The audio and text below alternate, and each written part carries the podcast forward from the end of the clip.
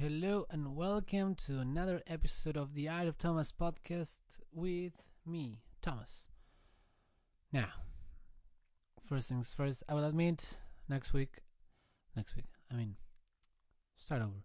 Last week, I didn't record an episode and I feel bad about it uh, because I made all that big deal about doing stuff and sticking to the habits and all that jazz and then I went off and I didn't do it. But anyway, having said that and having owned owning it, I will attempt to do better in the future and let's just focus on doing this one right and yeah. So anyway, I will attempt to do something different this time because usually I just give uh, like a little bit of how my week was and my projects and what I'm into and that kind of stuff. But today I want to do something different because I want to start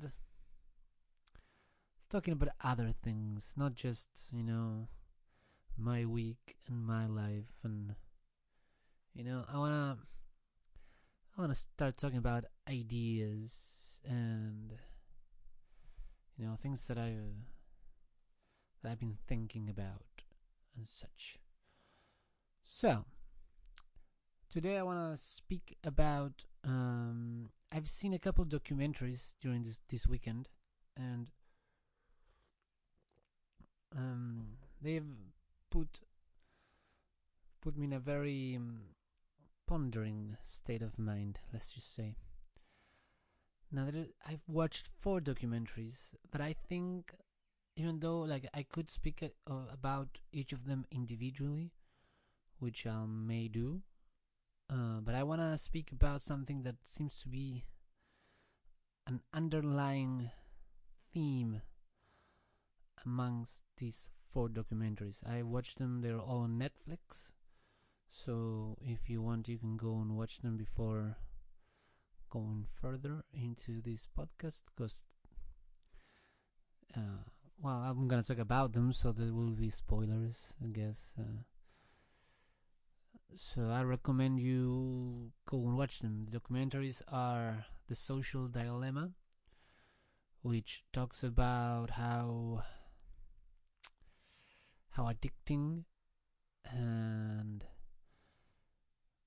dangerous the um, big social media companies and even Google you know the tech giants are becoming and how they are you first of all they're earning all their money by selling people's data to advertisers and then they're using all the money to keep you in the platform you know and how they're using all these uh, techniques that people have studied in people that are addicted to gambling and those kinds of kinds of things, and they're applying it to their their products in order to make them more engaging and to lure you into spending more and more time in them and the effects that that is causing in the real world. It's fascinating documentary. It's very scary and it really is really good for you to go and watch it and then rethink um, your relationship with all these apps and uh, programs. The second documentary goes on similar lines. It's called The Great Hack, and it talks about Cambridge Analytica, which was the company that used the Facebook capabilities for target advertising to influence um, the US elections of 2016, where Donald Trump won.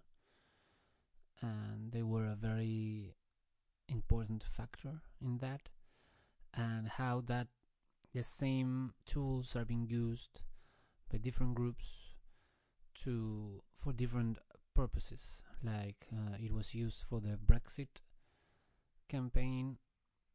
a few years ago when that happened, and again, it's like it's it's difficult to say how much of a factor it was, but you have to you have to admit, given how powerful the tools are, that it was probably a big factor in that happening. And they also tie it to like different things that happen in different countries, which um, it's not not in a very not did not create a lot of positive results. Let's just say another great one to watch because it's it's very interesting this time that we're living while all this stuff is happening and you know these social media places where there's so many so much data stored of every single person that is they're becoming too powerful and like anybody can use them. You can go right now to Facebook and launch an ad and target people with the characteristics that you want to that you want to reach which of course sounds like perfect you know like if you have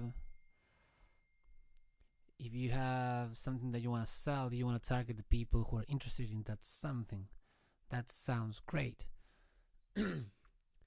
But when you're using it to spread misinformation and you're using it to spread like dangerous ideas trying to rattle rattle people out and like trying to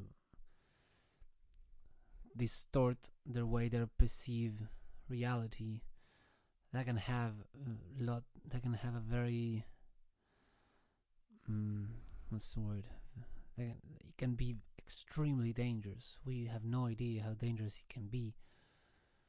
You know, we're just starting to realize, but all these, you know, we've seen protests all around the world, and a lot of it, this stuff is behind it. You know, we, I've been, I've been listening to, you know, that there's, there's uh, these, uh, how do you call them? They call them uh,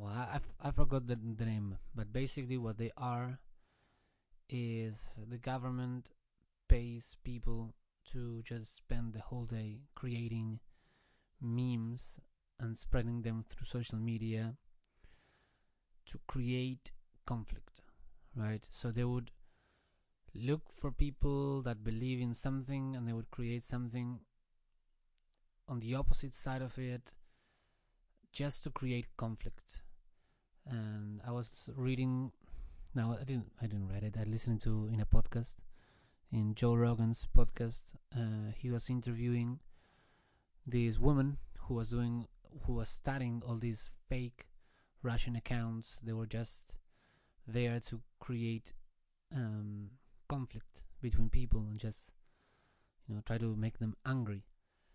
And hold on they didn't stop just at spreading memes and stuff and disinformation and articles that with that were not with real information behind them and spreading them around but they also started like organizing like making facebook groups with certain political leanings, and once they gather enough people, they would organize um, protest somewhere, and in the same place they would organize a protest with a group that was completely opposite to them, just so that they both groups would gather in the same place, and then they would create conflict. And you know, we see all this stuff happening. And one of the problems that was talked talked a lot in the um, social dilemma documentary is that Facebook and Google and Twitter well Twitter I don't know about I don't know let's just talk about Facebook and Google for now um, their aim is just to keep you on their service. The longer you're in using the app or staying on Google, uh, the more the more valuable the company is. So everything the company does is just to keep you there longer. So all the news that you're gathering from Facebook and even the the stuff that you type on Google the results are not there to to help you discover what's true but the results that you'll get is what is most likely to keep you in so this also ties with the third documentary that I watched and that is the documentary about this really crazy movement that is has a lot of people behind it which I can't understand. It's about people who believe that the earth is flat. Which sounds crazy in 2020, but it's a massive movement apparently. And the problem is that again, if you are someone who believes that the earth is flat and you google information about the like is it the earth flat or not all the results will give you stuff that you're more likely to click and to to consume so all the stuff that you will see on your Facebook feed and all the stuff that you Google will point you to the fact that the earth is flat. When of course it's not. And that is a big big problem. That from the from the point of Facebook and Google you know they're not doing anything wrong. They're just giving you the stuff that you want. But what's happening is that they're you if you only consume news through through those sites and you don't know that they're doing this you actually believe you're starting to believe all these crazy ideas and that's how uh, that's why I think it's getting so hard for people to talk with someone who's not on the same uh, has the same ideas. It's very hard to speak with someone who thinks differently because it seems like everybody has their own set of facts. And everything that they see in their phone, which is how mostly we interact with the world, uh, is completely everything is uh, everything is everything that comes to you, all the information that comes to you points to what you want to be true and not what it is true. So everybody's completely convinced in their own ideas, but everybody has different ideas which they're completely convinced about. And even if we might be next to each other, but we Google stuff, we we will get different results based on what Google knows about us and our Facebook feed. Like every person has his own individual Facebook feed. No two ones are alike. And they're not designed to make us happy or make us better people. They're only designed to make us stay there for longer. And that doesn't seem as a very as something that would create all the problems that it's actually creating, but it's a really, really powerful weapon. And it can be used for good, but it can also be used for bad. And then, unfortunately, it seems like all evidence seems to point out to the fact that it is much more effective when used for the wrong motives.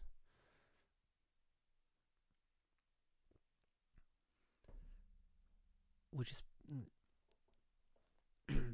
they they have been done they have been doing studies tracking uh, how let's say how well a post does when it, it goes towards uh, negativity and angering people instead of po- the same idea but expressed in a way that is more calm um, looking to empathize more.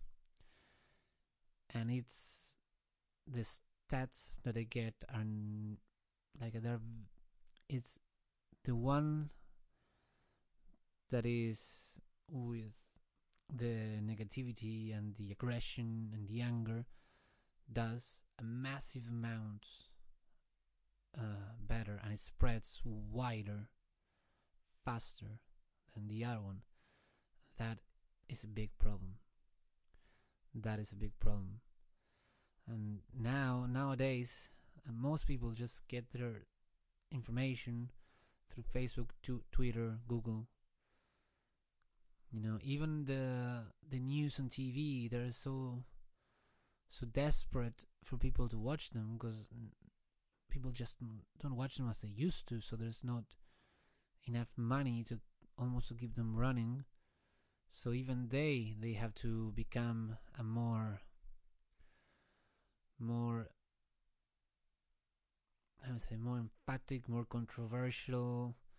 They you know and they have to they have to do all that stuff in order to attract more people because they're they're struggling. And it's a very very big problem. It seems that today is very hard to agree upon really basic basic things. Like there's a massive group of people that have their own convention that believe that the earth is flat. That is crazy. That would never have happened. You know that was something that was resolved a long time ago. I don't know exactly when but a long time ago. It's something that we all knew. And suddenly we don't all know that. And there's people that are absolutely convinced and everything that they're seeing through their phones tells them that they're right and there's a massive conspiracy on the other side and they're trying to manipulate them and they're trying to convince people of this myth that the earth is round. And i think yeah i think we're seeing we're seeing all of this stuff slowly creeping in into the real world and it's it's making things very very strange. Hey, i don't know I, I remember when i was growing up things were not like they are now. Things now appear to be really strange. In a hard to define way and it's getting harder and harder to have a conversation. People just you know they it's like it's they don't talk with anyone that doesn't think the same way they do. People uh, with today's technology it's very easy for people to create an echo chamber and only get the things that makes them think that they're on the right side and that demonizes people on the other side. And it seems like the fabric of society is starting to crack. And it's very scary. It's very scary stuff. Uh, well the fourth documentary i watched uh, i don't remember the name. It was something like the human something but it was about crispr which is the ability the technology that allows allows us to rewrite dna which again you know people say this is wonderful. We can cure a lot of these diseases. And we can make sure that genetically transmitted diseases don't go over to your children. I mean that that is great. That's it's gonna save a lot of lives and it's gonna cure a lot of people that are in massive amounts of pain. But however and i think this is the theme that connects the four documentaries it's an it's such a powerful tool such a powerful weapon that if used in the wrong way it can really destabilize things. And it could create things that we can't imagine that are going to happen you know? I'm very sure that when mark zuckerberg was making facebook he did not never expected that it would grow to such a point where he he can be used to decide elections and to create all these silos of people and pretty much start to crack society. It's crazy. And I, I think he's in a very strange position because all his business comes from selling the data to the people. He's not like he he can very well say, "Well, I'm not I'm not doing that. I'm just you know, he's just like creating the platform where that happens and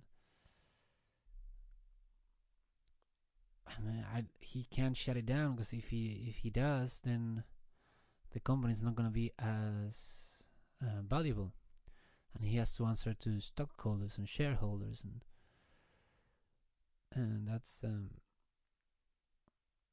you know it's in a very very difficult difficult position between a how, how do you say between between the sword and hard place or something like that. Um, and again, this CRISPR thing, the fact that it can alter the DNA and you can, you know, they're saying like maybe in a couple of years you can be you can be able to choose what genes you're gonna your offspring is gonna inherit. So you can choose like the color of the skin or the hair color and the eye color and all that stuff. And like at first it seems it seems uh, harmless. It seems like oh this, this could do so much pos- positive things there's also the possibility that it's gonna be used in ways that you know we don't we don't want them to be used. Like for example they were talking how there's a gene that allows you to um, to have a if like if you sleep only four hours you you'll be okay. You know instead of having to sleep eight hours if you have that that particular gene then you can you you can only sleep four hours. And it's like okay that's great but what happens if like all the people that can afford to use CRISPR they do it and then they get to have this advantage over the people who don't get it because they they need much less sleep so they can work and be way way more productive than the rest and then it's like okay well then the people that already have the means will get a way to get even more richer, whereas the people who don't have the means to get it get left behind and become poorer and poorer, and the the bridge that divides the have with the have-nots becomes wider and wider. And that's just only like one small problem that could happen. There was very odd speech done by Putin um, in the do- do- docu- documentary where he was talking about how they could use CRISPR in the future to first he said to cure people with um, with certain illnesses and everybody everybody was like oh that's great then he said yes and we can choose certain things that we want our children to have like more creativity or to be like great musicians and everybody was like oh great and then he said, yes, and we can make like soldiers that have no fear and no pain. And, and I was like, whoa, that got really dark really quickly. Wow. And the problem also is that in the world right now, we're such in a in a state of competition. It's constant competition between everybody. You know, it's neighbor against neighbor and country against country, and everybody's just trying to get ahead in whatever way they can. So when a, a tool like CRISPR or like social media appears, everyone just takes advantage of it. And nobody really considers the long term consequences of what they're doing. And I don't know, it's a very scary scary things. Like these these tools are becoming available now which they they never existed before. And it seems like like we're not stopping and thinking about what we should and we shouldn't do and even if we like we decide who's to say that the, you know some other guy is gonna be is gonna have that same moral you know the moral thing that would prevent him from doing it you know? Because even if we don't use CRISPR to alter our genes, you know, maybe maybe China will do it, or maybe Russia will do it, or, so, or someone else. And it seems once this becomes wide enough, it's uncontrollable. And once it starts, then you have to catch up. And then where does it go next? Now that is the question. Where does it go next? And yes, I think, I really think that the only answer I can find, both the social media and this thing, is we really need to, we need to work really hard on the individual level, and it's up to every single person to do work on himself. Like in the social in the social media aspect of this you know it's up to you really to like you, when you're googling stuff you need to know that what you're seeing is not it's not like google is giving you uh a thing that is not biased you know like giving you the truth you have to know that google is going to give you what you want to see so you need to go out of your way to make sure that what you're, you're getting is real. You have to make sure that when you see something on Facebook, it might not be so. And you have to work on yourself. You have to stay out of those places as well. You have to look for news elsewhere. You know, you have to to find people that you you know you can trust and get their perspective as well. And yeah, I think I think it all comes down to that to the individual. We we have we are growing so much in technology and yet we pay so little attention to for lack of a better term even if it's very charged with um, like spirituality and woo woo stuff to our souls. Like we need to become better better people. You know, and not by altering our genes, but by doing the hard work of looking inside, understanding who we are and strengthening ourselves. I think is I think it truly is the only way because these tools are not going to go anywhere you know and some people think it's the government's job to to stop Facebook Facebook from being able to be used in such a way but how I see it is that it's actually up to us it's up to me to not let it control me and if everybody could do it then we would be in a much better place. And I think, I honestly think it's the only solution.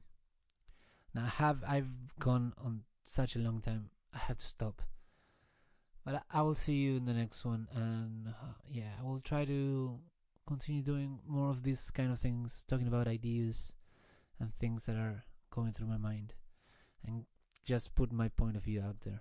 I don't know if it's of any use, but yeah, it also helps me to think out loud and to listen to myself. I find it very hard to express my ideas. Like I think them, but when I try to explain them, doesn't sound right. And sometimes, sometimes I get very frustrated by that. But just gotta keep doing it. Hopefully, become better at it. I think. Yeah, I think we we need. We need more people to. Yeah. To say what what they think and because we're such in such in strange times. I've never experienced anything like this, so it's exciting, it's scary, and all of the above at the same time. So anyway, I'll see you in the in the next one, and goodbye. Have a good day.